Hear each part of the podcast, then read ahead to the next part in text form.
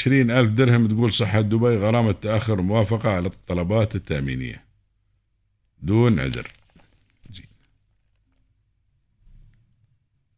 الحين ال ال ال ال ال هاي مال البطاقات التأمينية ترى بعد ما الصحة مثل مال السيايير. يلعبون بكتيلة الحين واحد مريض. اصبر لين تي الموافقة. زيادة الموافقة. يا ليت الحين في يوم واحد. عشرين يوم وشهر وهذا ليش؟